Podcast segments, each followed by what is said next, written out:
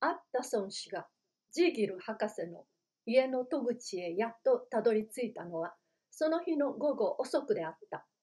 彼はすぐプールに案内されて台所の傍らを降り、元庭園であった裏庭をよぎって、実験室とも解剖室ともどっちにも言われている建物へ連れて行かれた。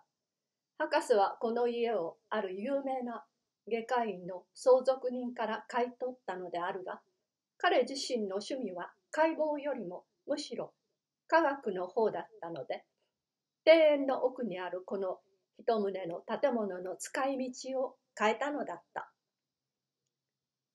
弁護士が彼の友人の邸宅のこの部分に通されたのは初めてであった。で、彼は窓のないくすんだその建物を物珍しそうにじろじろ眺め、階段式になった解剖講堂を通り抜けるときには嫌な奇妙な感じで辺りを見回した。そこは元は熱心な学生がいっぱいに詰めかけたものであるが、今では物寂しくひっそりしていて、テーブルの上には科学機器が積まれ、床には網かごが転がり、荷造り用の藁が散らばっており、明かりは霧のかかっている炎天井からぼんやりと差し込んでいた。その講堂のもっと先に階段があって、それを上がると赤い空車を張ったドアのところへ来た。そしてこのドアを通って、アッタソン氏はやっと博士の書斎へ迎え入れられた。それは広い部屋で、周囲にガラス戸棚が取り付けられ、いろいろなものの中でもう一つの姿見鏡と一つの事務用のテーブルとが備え付けてあり、鉄格子のついた3つの埃だらけの窓が例の路地に面して開いていた。火が炉の中で燃えていた。ランプが一つ炉棚の上に灯して置いてあった。家の中までも霧が深く立ち込め始めたからである。そしてその炉に近く、ジーキル博士がひどく元気のなさそうな顔をして腰掛けていた。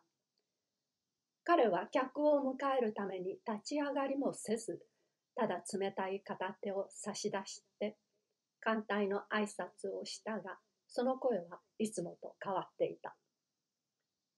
ところで、とアッタソン氏は、プールが出ていくとすぐに言った。君はあの事件のことを聞いたろうね。博士は身震いした。スクエアのところで大声で言っていたよ。と彼は言った。僕はそれを食堂に行って聞いた。一言だけ言っておくがね。と弁護士が言った。カルは僕の依頼人だったが、君もやはりそうだ。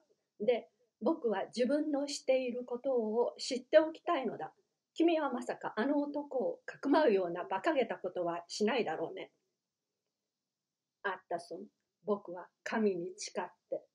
と博士は大声で言った。神に誓ってもう二度とあの男には会わないつもりだよ。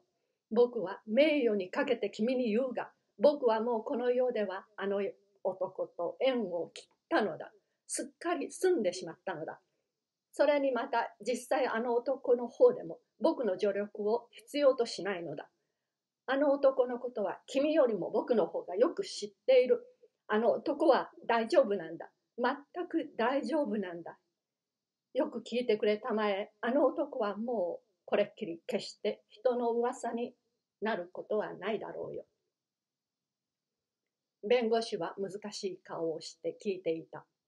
彼は友人の熱病にかかっているような態度が気に入らなかった。君はあの男のことには随分自信があるようだが、と彼が言った。君のためにどうか、君の言う通りであるようにと思うよ。もし裁判にでもなろうものなら、君の名前が出るかもしれんからね。僕はあの男のことには十分自信があるんだ、とジーキルが答えた。誰にも打ち明けることはできないが、僕には確かに根拠があるんだ。しかし、君に助言をしてもらえるかもしれないことが一つあるんだがね。僕は手紙を一通受け取ったのだが、それを警察へ見せたものかどうか迷っているのだ。僕はそれを君の手に任せたいんだよ、アットソン。君ならきっとうまく判断してくれるだろう。僕は君を非常に信頼しているのだから。その手紙からあの男が見つかるかもしれんと、君は心配しているのだね、と弁護士は尋ねた。いや、そうじゃない、と相手が答えた。ハイドがどうなろうと、僕は別に気にかけちゃいないのだ。僕はあの男とはすっかり縁を切ったのだから、僕はこの忌まわしい事件のために、自分の評判がいくらか危険にさらされていることを考えていたのだ。アッタソンはしばらくの間考え込んだ。彼は友人の利己的なのに驚いたが、しかしまたそれで安心もした。では、と彼はやっと言った。その手紙を見せてもらおうか。その手紙は妙な直立体で書いてあって、エドワード・ハイドと署名してあった。それには、私は恩人ジーキル博士から長い間、絶大な恩恵を受けながら、それに対して誠に申し訳ない報いをしてきたが、博士はもう私の身の安全については少しも心配される必要がない。私には確実に信頼できる逃亡の手段があるから、という意味のことをごく簡単に書いてあった。弁護士はこの手紙を見て非常に喜んだ。それで見ると2人の信仰は彼の予想していたよりは美しいもののように思われた。今まである疑惑を抱いていたのをすまなく思った。この封筒があるかねと彼は尋ねた。焼いてしまったのだ。つい何の気もなしにね。とジーキルが答えた。でもそれには消印はなかったよ。その手紙は手渡しされたのだ。僕にこれを預けて一晩考えさせてくれないかとアッタソンが尋ねた。君に何もかもそっくり僕の代わりに判断してもらいたいのだというのがその返事であった。僕は自分に信頼を失ってしまったのだ。では考えてみようと弁護士が答えた。ところでもう一言聞くがね、君の遺言書にあの失踪のことについて書かせたのはハイド氏だったのだね。博士は急に気が遠くなりそうな様子であった。彼は口を固く閉じてうなずいた。そうだろうと思っていた、とアッタソンが言った。彼は君を殺すつもりだったのだ。君は危ういところを助かったのだよ。僕はそれよりはもっとずっと重大な経験をしたのだ、と博士は重々しい口調で答えた。僕はある教訓を得たのだ。おお、アッタソン、なんという教訓を僕は得たことだろう。そう言って彼はちょっとの間、両手で顔を覆った。帰りがけに弁護士は立ち止まって一言二言、プールと言葉を交わした。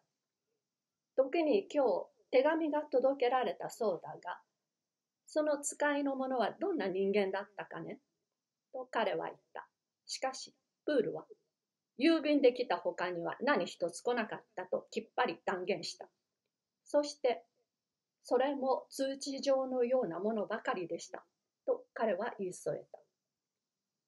この知らせは、帰ってゆく客の不安をまた新たにした。きっとあの手紙は、実験室の戸口から渡されたのだろう。あるいは、実際あの書斎で書かれたのかもしれない。そして、もしそうだとすれば、それは違った。判断をしなければならぬし、一層慎重に取り扱わねばならない。